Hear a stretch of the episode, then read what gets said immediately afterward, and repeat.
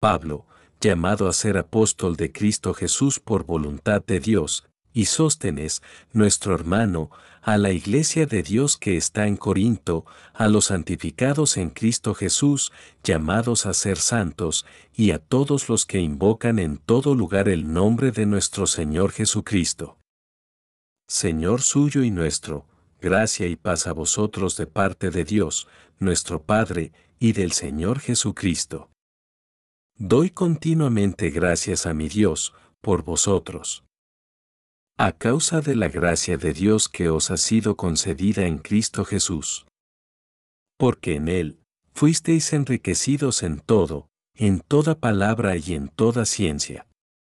De modo que el testimonio de Cristo sea confirmado en vosotros. Y así no os falta ningún don, mientras esperáis la manifestación de nuestro Señor Jesucristo.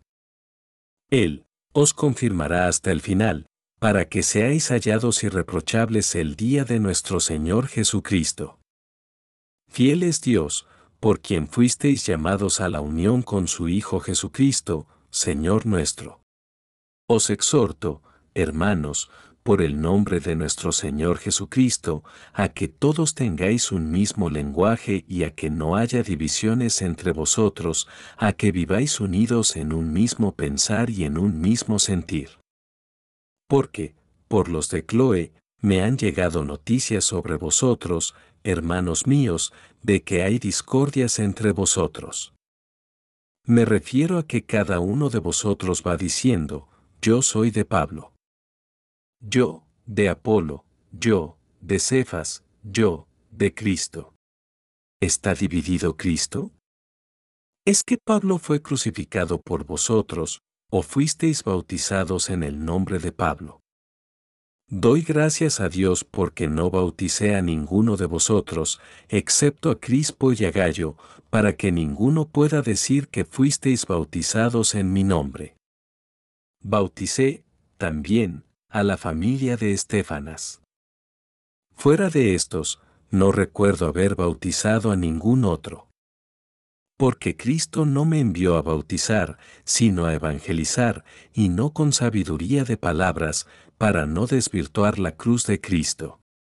Porque el mensaje de la cruz es necedad para los que se pierden, pero para los que se salvan.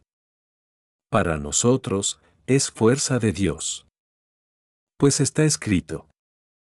Destruiré la sabiduría de los sabios, y desecharé la prudencia de los prudentes. ¿Dónde está el sabio? ¿Dónde el docto? ¿Dónde el investigador de este mundo? ¿No hizo Dios necia la sabiduría de este mundo? Porque, como en la sabiduría de Dios el mundo no conoció a Dios por medio de la sabiduría, quiso Dios salvar a los creyentes por medio de la necedad de la predicación.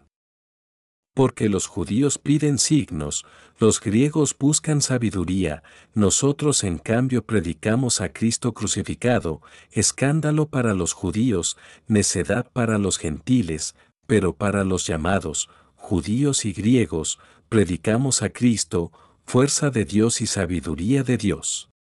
Porque lo necio de Dios es más sabio que los hombres, y lo débil de Dios es más fuerte que los hombres.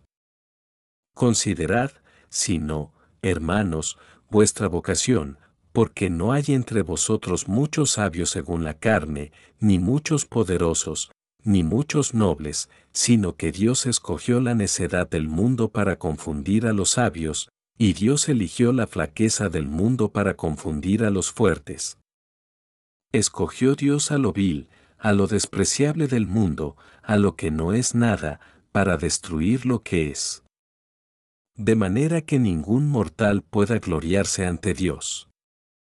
De Él os viene que estéis en Cristo Jesús, a quien Dios hizo para nosotros sabiduría, justicia, santificación y redención, para que, como está escrito, el que se gloría, que se gloríe en el Señor.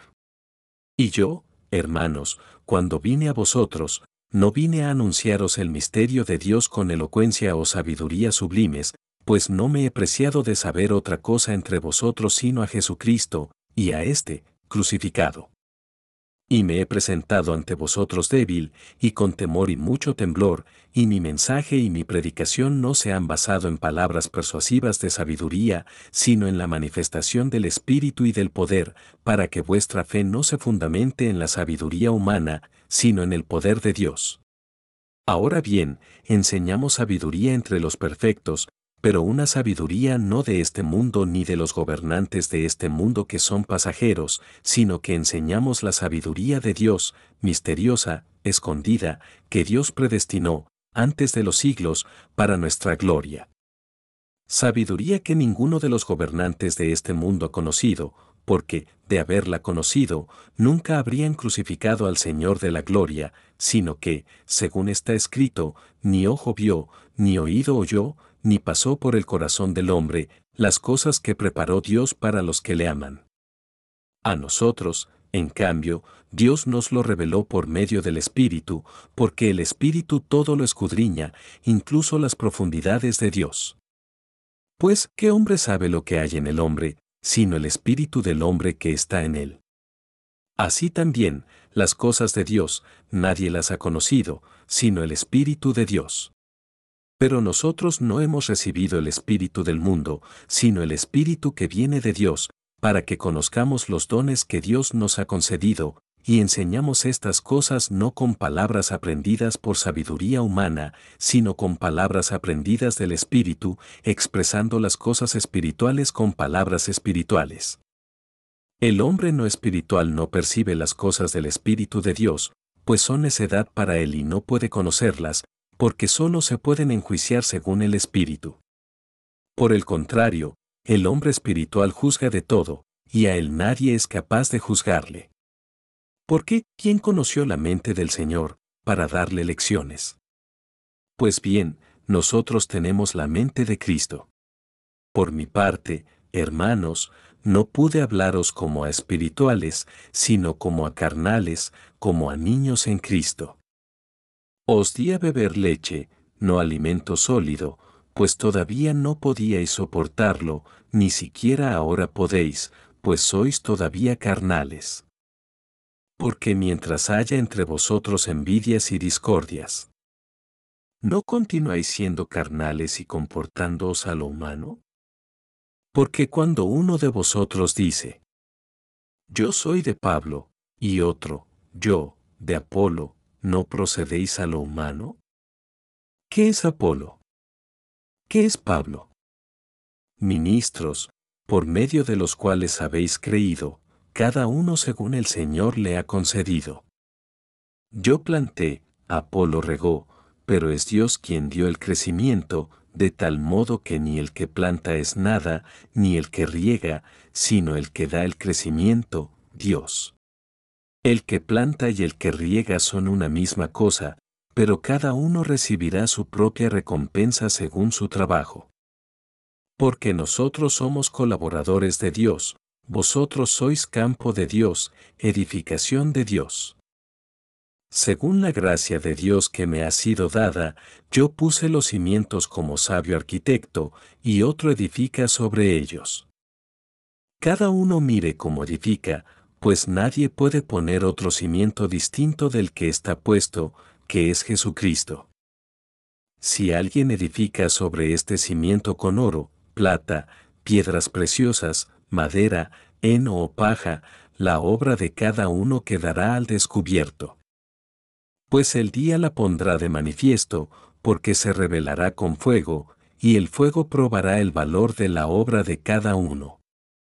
Si la obra que uno edificó permanece, recibirá el premio, si su obra arde, sufrirá daño, sin embargo, él se salvará, pero como a través del fuego. ¿No sabéis que sois templo de Dios, y que el Espíritu de Dios habita en vosotros?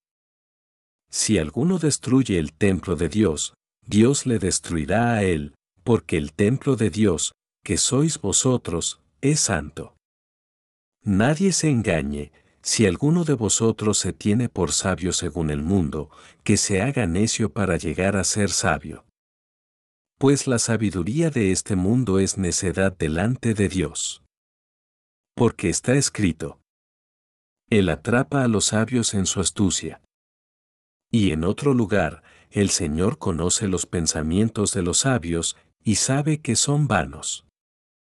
Por tanto, que nadie se gloríe en los hombres, porque todas las cosas son vuestras, ya sea Pablo, o Apolo, o Cefas, ya sea el mundo, la vida o la muerte, ya sea lo presente, o lo futuro, todas las cosas son vuestras, vosotros sois de Cristo, y Cristo, de Dios. Así han de considerarnos los hombres, ministros de Cristo y administradores de los misterios de Dios. Por lo demás, lo que se busca en los administradores es que sean fieles. En cuanto a mí, poco me importa ser juzgado por vosotros o por un tribunal humano. Ni siquiera yo mismo me juzgo. Pues aunque en nada me remuerde la conciencia, no por eso quedó justificado. Quien me juzga es el Señor. Por tanto, no juzguéis nada antes de tiempo, hasta que venga el Señor. Él, iluminará lo oculto de las tinieblas, y pondrá de manifiesto las intenciones de los corazones. Entonces cada uno recibirá de parte de Dios la alabanza de vida. Estas cosas, hermanos, las he aplicado a mí mismo y a Apolo por vuestra causa, para que nosotros aprendáis aquello de no ir más allá de lo escrito, para que nadie se enorgullezca a favor de uno en contra de otro. ¿Por qué? ¿Quién te enaltece?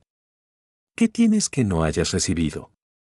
Y si lo recibiste, ¿por qué te glorías, como si no lo hubieras recibido?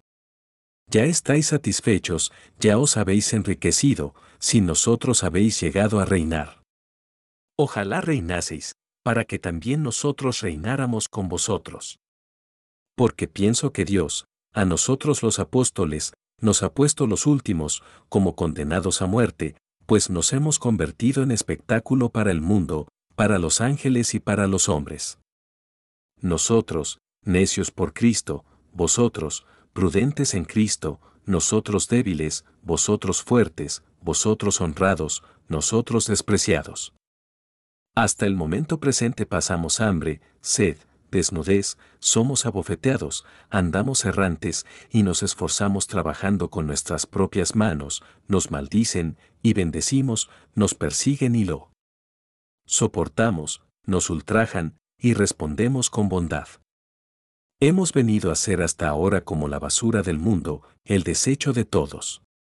No os escribo esto para avergonzaros, sino para amonestaros como a hijos míos queridísimos. Pues aunque tengáis diez mil pedagogos en Cristo, no tenéis muchos padres, porque yo os engendré en Cristo Jesús por medio del Evangelio. Por consiguiente, os suplico, sed imitadores míos. Por esto os envié a Timoteo, que es mi hijo queridísimo y fiel en el Señor, para que os recuerde mis normas de conducta, que son las de Cristo, tal como enseño por todas partes en todas las iglesias. Algunos se han engreído, como si yo no fuera a volver con vosotros. Pero, si el Señor quiere, pronto iré donde vosotros y conoceré no la palabrería de esos engreídos, sino su eficacia, que no consiste el reino de Dios en hablar, sino en hacer. ¿Qué preferís? Que vaya donde vosotros con la vara, o con caridad y espíritu de mansedumbre. Se oye hablar, y mucho, de que entre vosotros hay fornicación, y una fornicación que no se da ni entre los gentiles, hasta el punto de que alguien tiene la mujer de su padre. Y vosotros aún estáis orgullosos, en vez de llenaros de dolor para que fuera expulsado de en medio de vosotros quien realizó esa acción? Yo, por mi parte, ausente en cuerpo, pero presente en espíritu, ya he juzgado, como si estuviera presente, al que así obró, en el nombre del Señor nuestro Jesús, reunidos vosotros y mi espíritu, con el poder de nuestro Señor Jesús, que ese sea entregado a Satanás para castigo de la carne, y así el espíritu se salve en el día del Señor. ¿No está bien vuestra jactancia? ¿No sabéis que un poco de levadura hace fermentar toda la masa? Espurgad la levadura vieja, para que seáis masa nueva, ya que sois ácimos. Porque Cristo, nuestro Cordero Pascual, fue inmolado. Por tanto, celebremos la fiesta, no con levadura vieja, ni con levadura de malicia y de perversidad, sino con ácimos de sinceridad y de verdad. Os escribí en mi carta que no os mezclaseis con los fornicarios. Pero no me refería, ciertamente, a los fornicarios de este mundo, o a los avaros o a los ladrones, o a los idólatras, pues entonces tendríais que salir de este mundo. Lo que os escribí es que no os mezclaseis con quien, llamándose hermano, fuese fornicario, avaro, idólatra, injurioso, borracho o ladrón. Con estos, ni comer siquiera. Pues, ¿por qué voy yo a juzgar a los de fuera? ¿No juzgáis vosotros a los de dentro? A los de fuera los juzgará Dios. Echad entre vosotros al malvado. ¿Cómo se atreve alguno de vosotros, que tiene un pleito con otro, a demandar justicia ante los infieles, y no ante los santos? ¿No sabéis que los santos van a juzgar al mundo? Y si por vosotros va a ser juzgado el mundo, ¿no sois capaces de juzgar causas menores? ¿No sabéis que juzgaremos a los ángeles? Pues cuanto más las cosas ordinarias de la vida. Por tanto, si tenéis pleitos sobre estas cosas ordinarias, tomad como jueces a los menospreciados en la iglesia. Para vergüenza vuestra lo digo, es que no hay entre vosotros ni un solo sabio que pueda mediar como juez entre sus hermanos, sino que vais a pleitear, hermano contra hermano, y eso, ante infieles. De todos modos, ya es un fracaso vuestro que haya pleitos entre vosotros. ¿Por qué no preferís sufrir la injusticia? ¿Por qué no preferís ser despojados? Al contrario, sois vosotros los que hacéis injusticias y despojáis, y precisamente a vuestros hermanos. ¿Es que no sabéis que los injustos no heredarán el reino de Dios? No os engañéis, ni los fornicarios, ni los idólatras, ni los adúlteros, ni los afeminados, ni los sodomitas, ni los ladrones, ni los avaros, ni los borrachos, ni los injuriosos, ni los rapaces heredarán el reino de Dios. Y esto erais algunos. Pero habéis sido lavados, habéis sido santificados, habéis sido justificados en el nombre de Jesucristo el Señor y en el Espíritu de nuestro Dios. Todo me es lícito pero no todo conviene. Todo me es lícito. Pero no me dejaré dominar por nada. La comida para el vientre, y el vientre, para la comida. Pero Dios destruirá lo uno y lo otro. Por otra parte, el cuerpo no es para la fornicación, sino para el Señor, y el Señor para el cuerpo. Y Dios, que resucitó al Señor, también nos resucitará a nosotros por su poder. ¿no sabéis que vuestros cuerpos son miembros de Cristo? Voy, entonces, a tomar los miembros de Cristo para hacerlos miembros de una meretriz? De ninguna manera. ¿No sabéis que el que se une a una meretriz se hace un cuerpo con ella? Porque está dicho, serán los dos una sola carne. En cambio, el que se une al Señor se hace un solo espíritu con él. Huid de la fornicación. Todo pecado que un hombre comete queda fuera de su cuerpo, pero el que fornica, peca contra su propio cuerpo. ¿O no sabéis que vuestro cuerpo es templo del Espíritu Santo, que está en vosotros y habéis recibido de Dios, y que no os pertenecéis? Habéis sido comprados mediante un precio. Glorificad, por tanto, a Dios en vuestro cuerpo. En cuanto a lo que me habéis escrito, más le vale al hombre no tocar a una mujer, pero ante el peligro de fornicación, que cada uno tenga su mujer y cada una su marido. Que el marido cumpla su deber conyugal con la mujer, y lo mismo la mujer con el marido. La mujer no es dueña de su propio cuerpo, sino el marido, del mismo modo, el marido no es dueño de su propio cuerpo, sino la mujer. No privéis al otro de lo que es suyo, a no ser de mutuo acuerdo, durante algún tiempo, para dedicaros a la oración, y de nuevo, volved a vivir como antes, para que Satanás no os tiente por vuestra incontinencia. Esto lo digo como condescendencia, no como mandato. Me gustaría que todos los hombres fuesen como yo, pero cada cual tiene de Dios su propio don, uno de una manera, otro de otra. Pero a los no casados y a las viudas les digo que más les vale permanecer como yo. Y si no pueden guardar continencia, que se casen, mejor es casarse que abrazarse. En cambio, a los casados, les mando, no yo sino el Señor, que la mujer no se separe del marido, y en caso de que se separe, que permanezca sin casarse o que se reconcilie con su marido, y que el marido no despida a su mujer.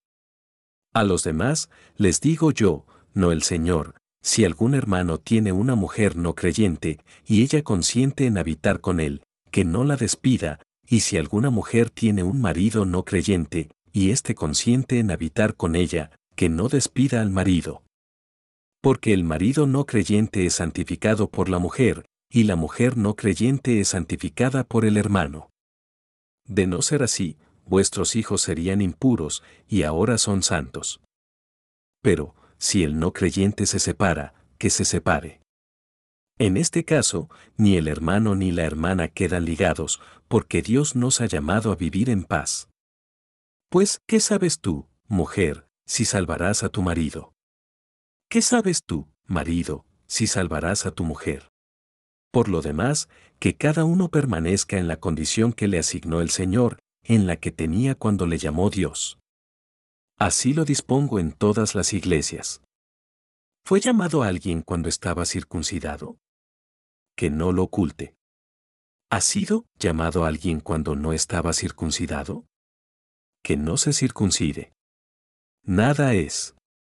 La circuncisión, ni es nada la falta de circuncisión, lo importante es la observancia de los mandamientos de Dios.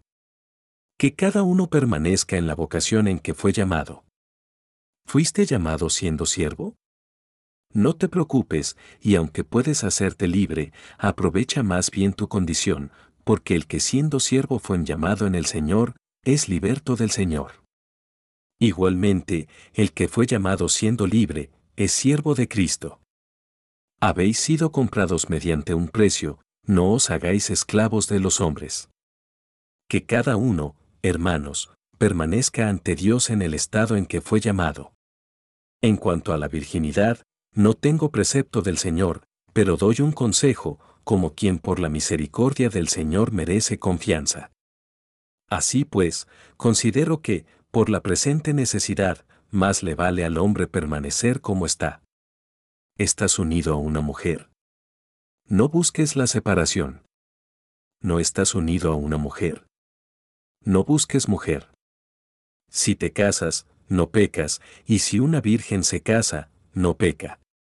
Sin embargo, así tendrán la tribulación en la carne, que yo querría evitaros. Hermanos, os digo esto, el tiempo es corto.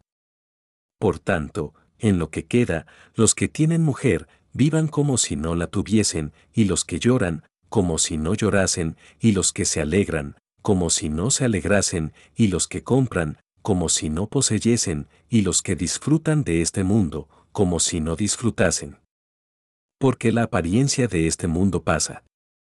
Os quiero libres de preocupaciones.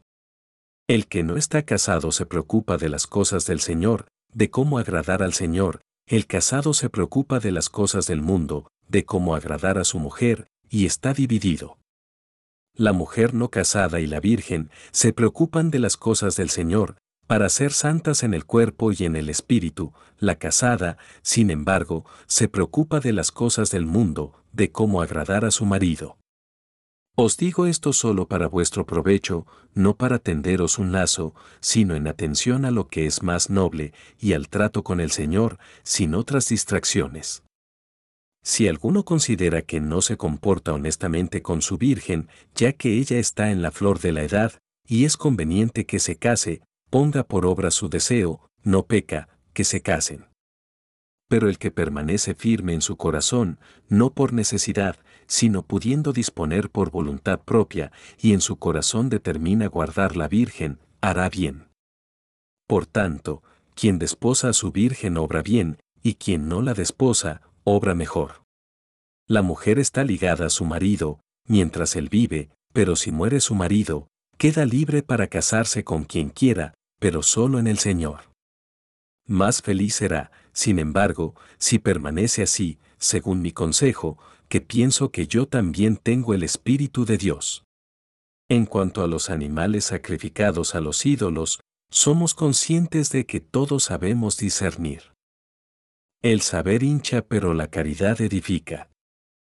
Si alguno piensa que sabe algo, todavía no sabe cómo le conviene saber, pero si uno ama a Dios, ese ha sido conocido por él. Ahora bien, en cuanto a comer de los animales sacrificados a los ídolos, somos conscientes de que no hay ídolos en el mundo y que no hay más Dios que el Dios único. Porque, aunque algunos sean llamados dioses en el cielo o en la tierra, como si de hecho hubiera muchos dioses y muchos señores, para nosotros, sin embargo, no hay más que un solo Dios, el Padre, de quien todo procede y para quien somos nosotros, y un solo Señor, Jesucristo, por quien son todas las cosas, y nosotros también por Él. Pero no todos tienen este saber, algunos, acostumbrados hasta ahora a los ídolos, comen esa carne como sacrificada a los ídolos, y su conciencia, que es débil, se mancha. La comida, desde luego, no nos favorecerá ante Dios, ni tendremos menos si no comemos, ni tendremos más si comemos. No obstante, tened cuidado de que vuestra libertad no vaya a ser tropiezo para los débiles. Porque si alguno te ve a ti, que tienes este saber, sentado a la mesa en un santuario idolátrico, su conciencia, que es débil, no se verá animada a comer las carnes sacrificadas a los ídolos y por tu saber se perderá el débil, el hermano por el que murió Cristo. Y pecando así contra los hermanos e hiriendo su débil conciencia, pecáis contra Cristo. Por eso, si una comida escandaliza a mi hermano, no comeré carne jamás, para no escandalizar a mi hermano. ¿No soy yo libre? ¿No soy apóstol? ¿No he visto a Jesús, Señor nuestro? ¿no sois vosotros mi obra en el Señor? Si para otros no soy apóstol, para vosotros, sin embargo, lo soy, porque vosotros sois el sello de mi apostolado en el Señor. Esta es mi defensa contra los que me critican. ¿Acaso no tenemos derecho a comer y a beber? ¿O no tenemos derecho a llevar con nosotros una mujer hermana, como hacen los demás apóstoles y los hermanos del Señor y Cefas? ¿O solamente Bernabé y yo estamos privados del derecho a no trabajar? ¿Quién hace el servicio militar alguna vez a sus expensas? ¿Quién planta una viña y no come de su fruto? ¿Quién apacienta un rebaño y no se alimenta de la leche del rebaño? ¿Acaso estoy utilizando un argumento humano? ¿O no dice también esto la ley? Porque, en la ley de Moisés está escrito, no pondrás bozal al buey que trilla. ¿Es que Dios se preocupa de los bueyes? ¿No es más bien por nosotros por quien lo dice? En efecto, por nosotros ha sido escrito esto, pues el que hará debe arar con esperanza, y el que trilla, con esperanza de recibir el fruto. Si sembramos en vosotros bienes espirituales, ¿será algo extraordinario que recojamos de vuestros bienes materiales? Si otros tienen ese derecho sobre vosotros, cuanto más nosotros. Con todo, no hemos hecho uso de este derecho. Al contrario, todo lo soportamos, para no poner ningún obstáculo al Evangelio de Cristo. ¿No sabéis que los que se dedican al culto reciben el sustento del culto, y que los que sirven al altar, participan del altar? Así también ha ordenado el Señor. A los que anuncian el Evangelio, que vivan del Evangelio. Yo, sin embargo, nunca he hecho uso de este derecho. Y no escribo esto para que se haga así conmigo, pues antes prefiero morir que, nadie me privará de mi gloria. Porque si evangelizo, no es para mi motivo de gloria, pues es un deber que me incumbe. Ay de mí si no evangelizara. Si lo hiciera por propia iniciativa, tendría recompensa, pero si lo hago por mandato, cumplo una misión encomendada. ¿Cuál es entonces mi recompensa? Predicar el Evangelio entregándolo gratuitamente sin hacer valer mis derechos por el Evangelio. Porque siendo libre de todos, me hice siervo de todos para ganar a cuantos más pueda. Con los judíos, me hice como judío, para ganar a los judíos, con los que están bajo la ley, como si estuviera bajo la ley, aunque yo no lo estoy, para ganar a los que están bajo la ley. Con los que están sin ley, como si estuviera sin ley, aunque no estoy fuera de la ley de Dios, sino bajo la ley de Cristo, para ganar a los que están sin ley. Me hice débil con los débiles, para ganar a los débiles. Me he hecho todo para todos, para salvar de cualquier manera a algunos. Y todo lo hago por el Evangelio, para tener yo también parte en él. ¿No sabéis que los que corren en el estadio, todos sin duda corren, pero uno solo recibe el premio? Corred de tal modo que lo alcancéis. Los que compiten se abstienen de todo, y ellos para alcanzar una corona corruptible, nosotros, en cambio, una incorruptible. Así pues, yo corro no como a la aventura, lucho no como quien golpea al aire, sino que castigo mi cuerpo y lo someto a servidumbre, no sea que, después de haber predicado a otros, quede yo descalificado. No quiero que ignoréis, hermanos, que nuestros padres estuvieron todos bajo la nube, y todos atravesaron el mar, y para unirse a Moisés todos fueron bautizados en la nube y en el mar, y todos comieron el mismo alimento espiritual, y todos bebieron la misma bebida espiritual, porque bebían de la roca espiritual que los seguía, y la roca era Cristo. Pero la mayoría de ellos no agradó a Dios, puesto que cayeron muertos en el desierto. Estas cosas sucedieron como en figura para nosotros, para que no codiciemos lo malo como lo codiciaron ellos.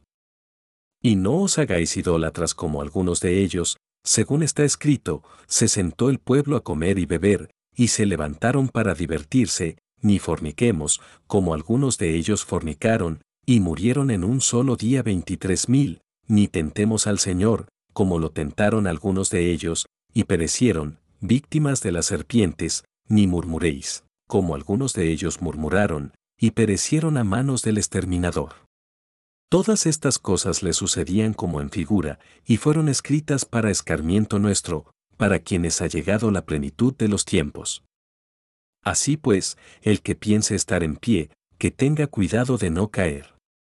No os ha sobrevenido ninguna tentación que supere lo humano, y fiel es Dios, que no permitirá que seáis tentados por encima de vuestras fuerzas, antes bien, con la tentación, os dará también el modo de poder soportarla con éxito. Por todo esto, amadísimos míos, huid de la idolatría. Os hablo como a prudentes. Juzgad vosotros mismos lo que digo, ¿El cáliz de bendición que bendecimos no es la comunión de la sangre de Cristo? ¿El pan que partimos no es la comunión del cuerpo de Cristo? Puesto que el pan es uno, muchos somos un solo cuerpo, porque todos participamos de un solo pan. Mirad a Israel, según la carne, los que comen de las víctimas no participan del altar. ¿Qué digo entonces? ¿Que lo sacrificado a los ídolos es algo? ¿O que el ídolo es algo? Eso no. Sin embargo, lo que sacrifican los gentiles, a los demonios lo sacrifican, y no a Dios. Y no quiero que vosotros entréis en comunión con los demonios. No podéis beber el cáliz del Señor y el cáliz de los demonios, no podéis participar de la mesa del Señor y de la mesa de los demonios. ¿O queremos provocar la ira del Señor? ¿Acaso somos más fuertes que Él? Todo es lícito. Pero no todo conviene. Todo es lícito. Pero no todo edifica. Que nadie busque su provecho, sino el de los demás. Comed todo lo que se vende en el mercado, sin más averiguaciones por motivos de conciencia, porque del Señor es la tierra y todo cuanto la llena. Si os invita algún infiel, y queréis ir, comed todo lo que os ponga sin más averiguaciones por motivos de conciencia. Pero si alguno os dijera, esto es animal sacrificado a los ídolos, entonces no comáis, por causa del que os lo ha advertido, y por motivos de conciencia, no me refiero a la conciencia propia, sino a la del otro. Pero, ¿por qué mi libertad va a ser juzgada por la conciencia ajena? Si yo participo en una comida dando gracias a Dios, ¿por qué voy a ser reprendido por aquello por lo que doy gracias? En fin, tanto si coméis, como si bebéis, o hacéis cualquier otra cosa, hacedlo todo para gloria de Dios. No seáis escándalo para los judíos, ni para los griegos, ni para la iglesia de Dios, como también yo agrado a todos en todo, sin buscar mi conveniencia, sino la de todos los demás, para que se salven. Sed imitadores míos, como yo lo soy de Cristo. Os alabo, porque en todo os acordáis de mí, y mantenéis las tradiciones como os las transmití. Quiero que sepáis que la cabeza de todo hombre es Cristo, la cabeza de la mujer es el hombre, y la cabeza de Cristo es Dios. Todo hombre que reza o profetiza con la cabeza cubierta, deshonra su cabeza, y toda mujer que reza o profetiza con la cabeza descubierta, deshonra su cabeza, pues es lo mismo que si se rapara. Por tanto, si no se quiere cubrir con el velo, que se corte el pelo. Si es vergonzoso para la mujer cortarse el pelo o raparse, que se cubra con el velo. El hombre, en efecto, no debe cubrirse la cabeza, puesto que es imagen y gloria de Dios, la mujer, en cambio, es gloria del hombre, porque no procede el hombre de la mujer, sino la mujer del hombre, ni fue creado el hombre por razón de la mujer, sino la mujer por razón del hombre. Por tanto, la mujer debe mostrar sobre su cabeza la señal de sumisión por razón de los ángeles. Por lo demás, ni la mujer sin el hombre, ni el hombre sin la mujer, en el Señor. Porque si la mujer procede del hombre, así el hombre nace de la mujer, y todo de Dios. Juzgad por vosotros mismos, ¿es conveniente que la mujer rece a Dios con la cabeza descubierta? ¿Acaso la misma naturaleza no os enseña que es afrenta para el hombre llevar larga cabellera, mientras que la mujer se honra dejándola crecer?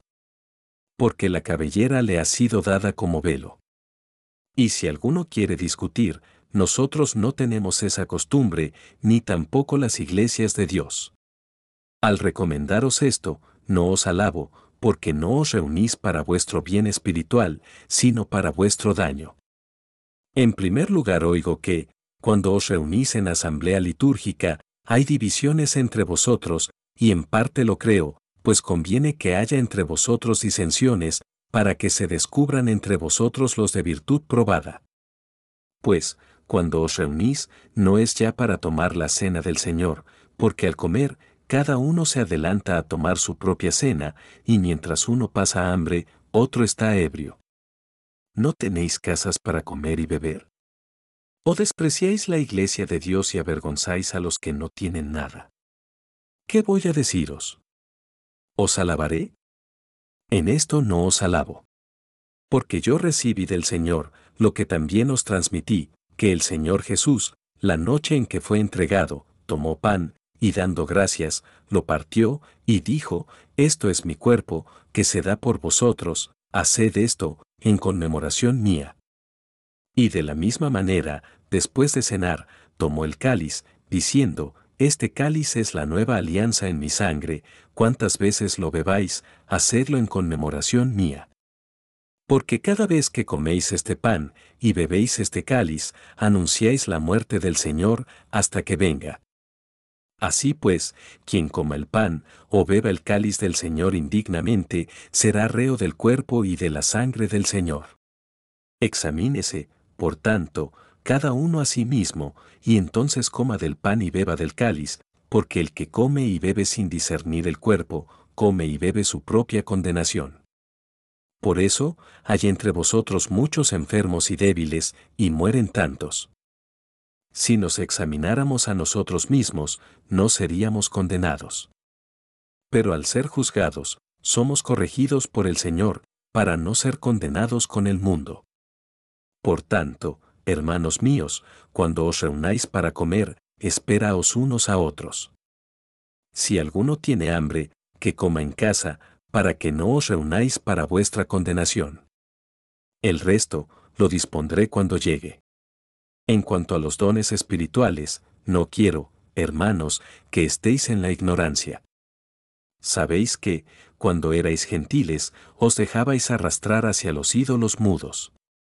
Por eso os hago saber que nadie que hable en el Espíritu de Dios dice, Anatema Jesús, y nadie puede decir, Señor Jesús, sino por el Espíritu Santo. Hay diversidad de dones, pero el Espíritu es el mismo, y diversidad de ministerios, pero el Señor es el mismo, y diversidad de acciones, pero Dios es el mismo, que obra todo en todos.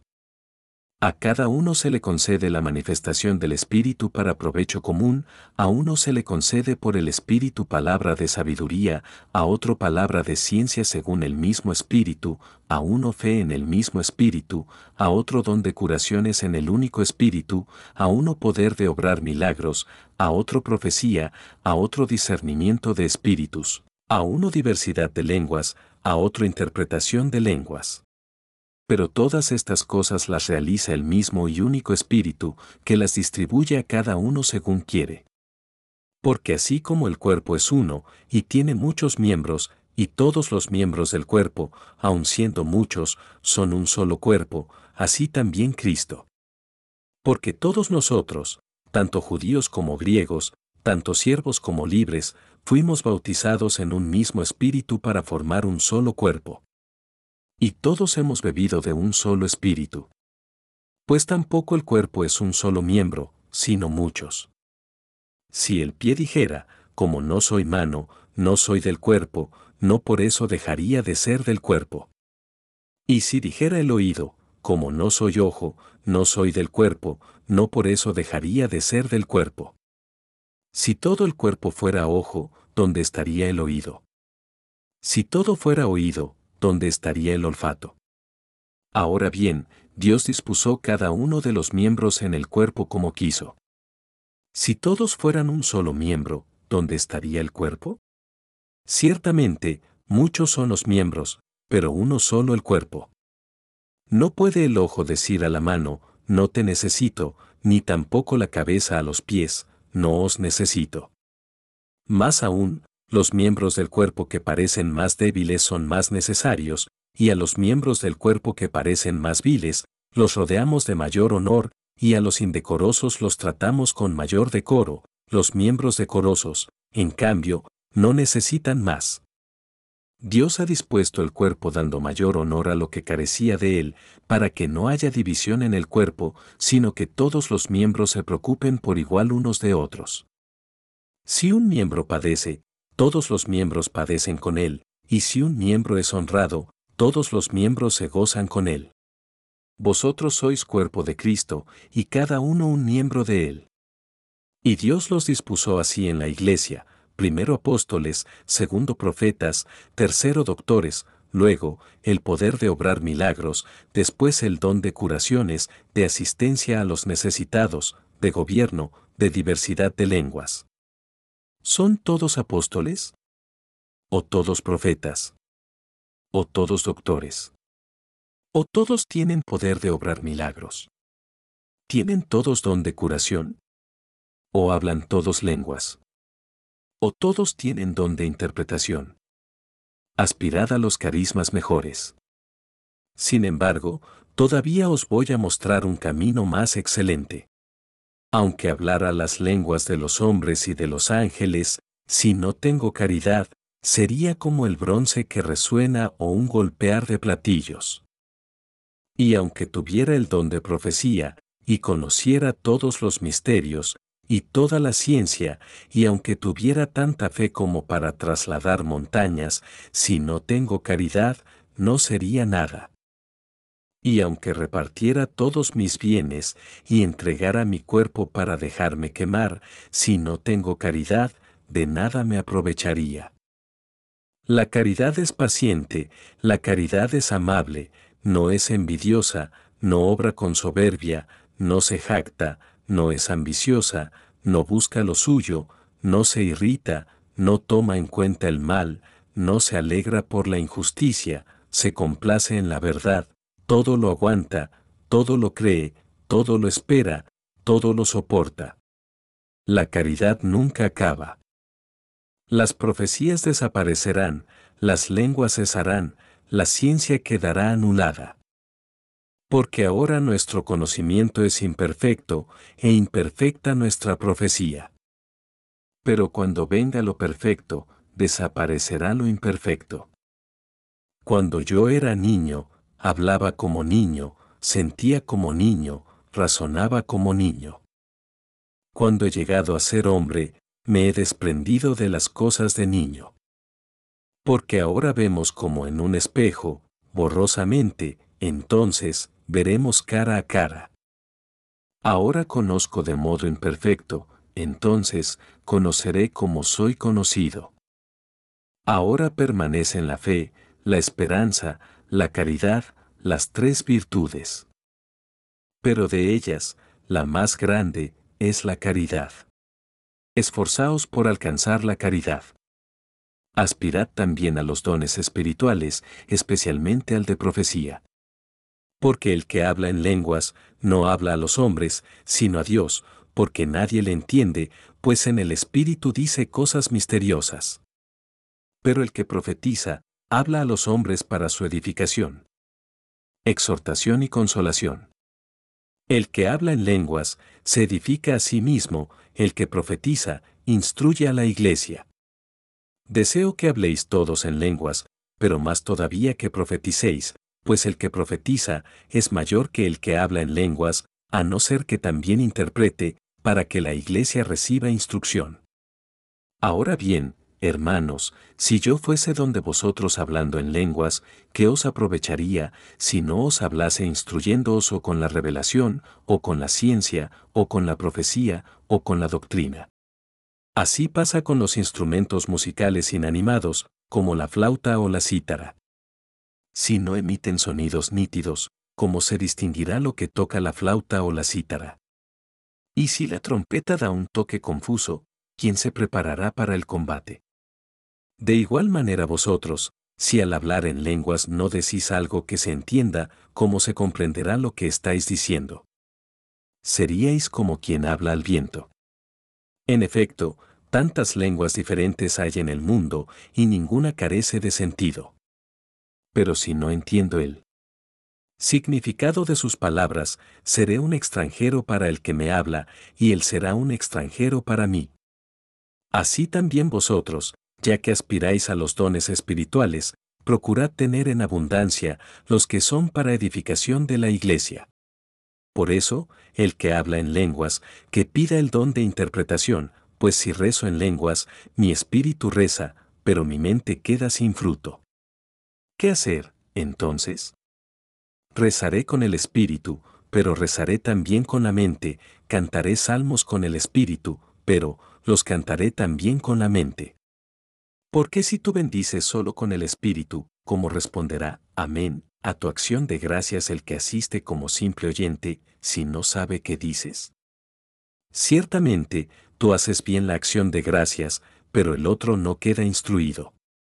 Doy gracias a Dios porque hablo en lenguas más que todos vosotros, pero en la iglesia prefiero decir cinco palabras con sentido, para instruir también a los demás que diez mil palabras en lenguas. Hermanos, no seáis niños en el uso de la razón. Sed niños en la malicia, pero hombres maduros en el uso de la razón. Está escrito en la ley, con lenguas extrañas y por boca de extranjeros hablaré a este pueblo, y ni aun así me escucharán, dice el Señor. Pues las lenguas son signo no para los creyentes, sino para los incrédulos, la profecía, en cambio, no es para los incrédulos, sino para los creyentes. Si toda la iglesia está reunida en un lugar, y todos hablando en lenguas, y entrara una persona sencilla o un infiel, no diría que estáis locos. En cambio, si todos profetizan y entrara algún infiel o una persona sencilla, todos le convencerán de sus errores, todos le harán reflexionar, los secretos de su corazón quedarán al descubierto, y cayendo sobre su rostro adorará a Dios proclamando, verdaderamente, Dios está en medio de vosotros.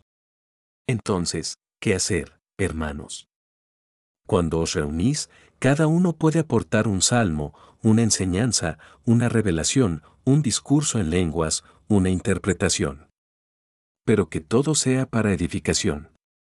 Si se habla en lenguas, que hablen dos, o como mucho tres, y por turno, y que otro interprete, pero si no hubiera intérprete, que se callen en la iglesia y que cada uno hable consigo mismo y con Dios. En cuanto a los profetas, que hablen dos o tres, y que los demás disiernan, pero si uno de los que están sentados recibe una revelación, que se calle el primero.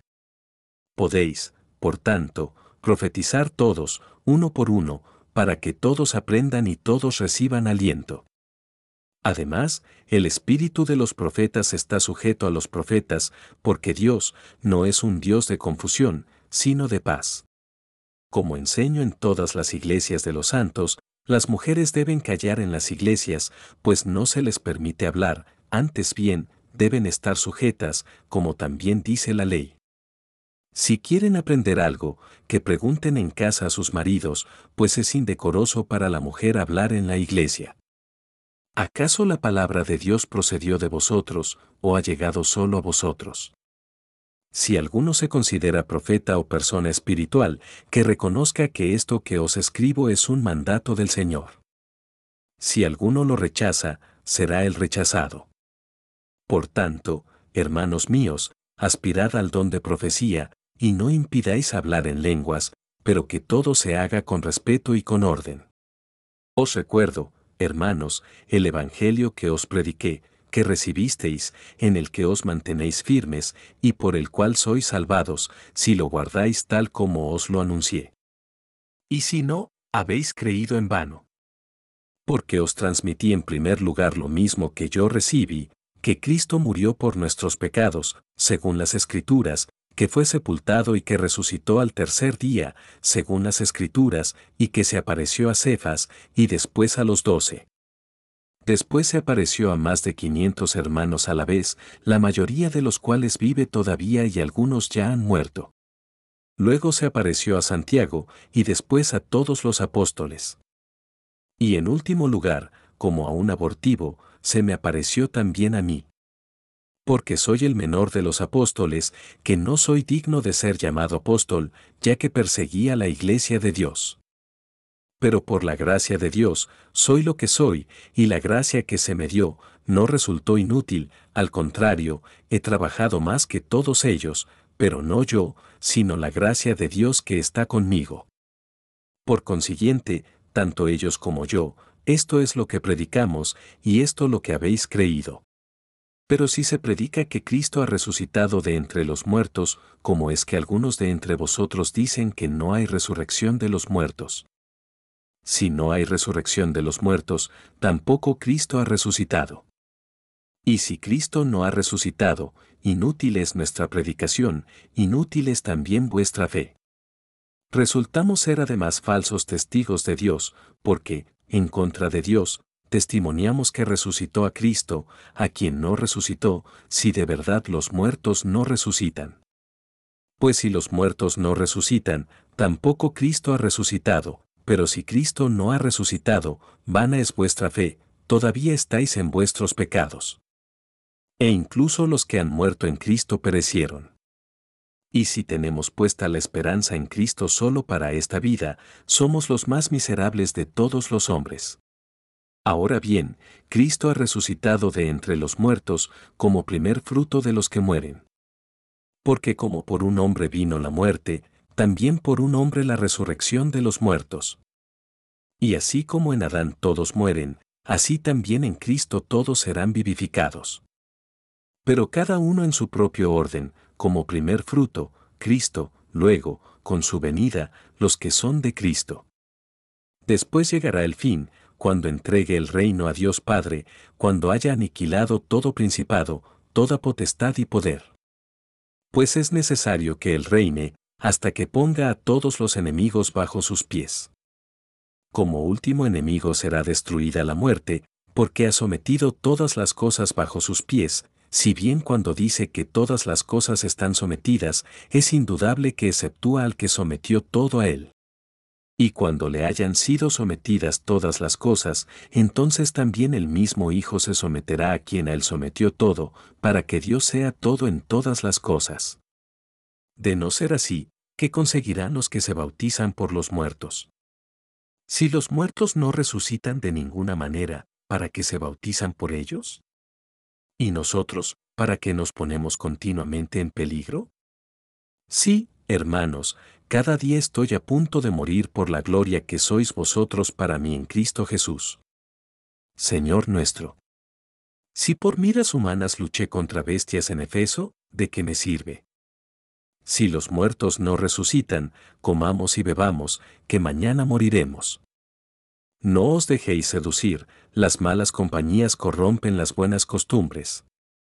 Despertaos, como es justo, y dejad de pecar. Porque hay algunos que desconocen a Dios. Lo digo para vergüenza vuestra. Pero dirá alguno, ¿cómo resucitan los muertos? ¿Con qué cuerpo vuelven a la vida? Necio. Lo que tú siembras, no revive si antes no muere, y lo que siembras, no es el cuerpo que llegará a ser, sino un simple grano, de trigo por ejemplo, o de alguna otra cosa. Dios en cambio, le da un cuerpo según su voluntad, a cada semilla su propio cuerpo. No toda carne es igual, sino que una es la carne de los hombres, otra la de las bestias, otra la de las aves, otra la de los peces. Hay también cuerpos celestes y cuerpos terrestres, pero uno es el resplandor de los celestes y otro el de los terrestres. Uno es el resplandor del sol, otro el de la luna y otro el de las estrellas, y una estrella se diferencia de otra en él. Resplandor. Así será en la resurrección de los muertos, se siembra en corrupción, resucita en incorrupción, se siembra en vileza, resucita en gloria, se siembra en debilidad, resucita en poder. Se siembra un cuerpo natural, resucita un cuerpo espiritual. Porque si hay un cuerpo natural, también no hay espiritual. Así está escrito. El primer hombre, Adán, fue hecho ser vivo, el último Adán, espíritu que da vida. Pero no es primero lo espiritual, sino lo natural, después lo espiritual. El primer hombre, sacado de la tierra, es terreno, el segundo hombre es del cielo. Como el hombre terreno, así son los hombres terrenos, como el celestial, así son los celestiales. Y como hemos llevado la imagen del hombre terreno, llevaremos también la imagen del hombre celestial. Esto os digo, hermanos, que la carne y la sangre no pueden heredar el reino de Dios, ni la corrupción heredará la incorrupción. Mirad, os declaro un misterio, no todos moriremos, pero todos seremos transformados, en un instante, en un abrir y cerrar de ojos, al son de la trompeta final, porque sonará la trompeta, y los muertos resucitarán incorruptibles, y nosotros seremos transformados porque es necesario que este cuerpo corruptible se revista de incorruptibilidad, y este cuerpo mortal se revista de inmortalidad. Y cuando este cuerpo corruptible se haya revestido de incorruptibilidad, y este cuerpo mortal se haya revestido de inmortalidad, entonces se cumplirá la palabra que está escrita. La muerte ha sido absorbida en la victoria. ¿Dónde está, muerte, tu victoria? ¿Dónde está, muerte, tu aguijón? El aguijón de la muerte es el pecado, y la fuerza del pecado, la ley. Pero demos gracias a Dios, que nos da la victoria por nuestro Señor Jesucristo. Por tanto, amados hermanos míos, manteneos firmes, inconmovibles, progresando siempre en la obra del Señor, sabiendo que vuestro trabajo no es vano en el Señor. En cuanto a la colecta en favor de los santos, haced también vosotros como mandé a las iglesias de Gelache. El primer día de la semana, que cada uno de vosotros ponga aparte lo que le parezca bien y lo guarde, para que no se tengan que hacer las colectas cuando llegue yo. Cuando llegue ahí, enviaré con cartas a los que hayáis designado, para llevar vuestro don a Jerusalén. Y si es conveniente que yo también vaya, irán conmigo. Iré donde vosotros cuando pase por Macedonia, porque voy a pasar por Macedonia. Quizá me detenga un tiempo con vosotros, o incluso pase el invierno, para que vosotros me ayudéis a ponerme en camino hacia donde tenga que ir. Porque no quiero ahora veros solo de paso. Espero permanecer con vosotros algún tiempo, si el Señor lo permite. Permaneceré en Efeso hasta Pentecostés, pues se me ha abierto una puerta amplia y prometedora, y los adversarios son muchos. Si llega Timoteo, procurad que pueda estar con vosotros sin temor, porque trabaja en la obra del Señor como yo. Que nadie, por tanto, le menosprecie. Encaminadle en paz, para que se reúna conmigo, pues le espero con los hermanos. A propósito de nuestro hermano Apolo, mucho le rogué que fuera donde vosotros con los hermanos, pero no tiene ninguna intención de ir por ahora. Irá cuando tenga oportunidad.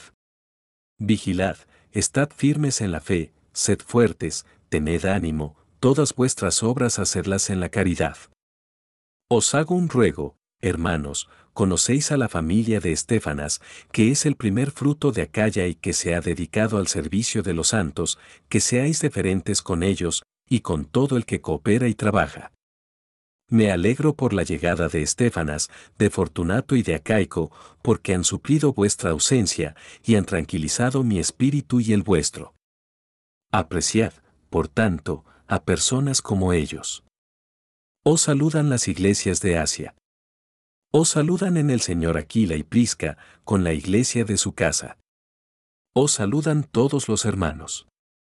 Saludaos mutuamente con el beso santo.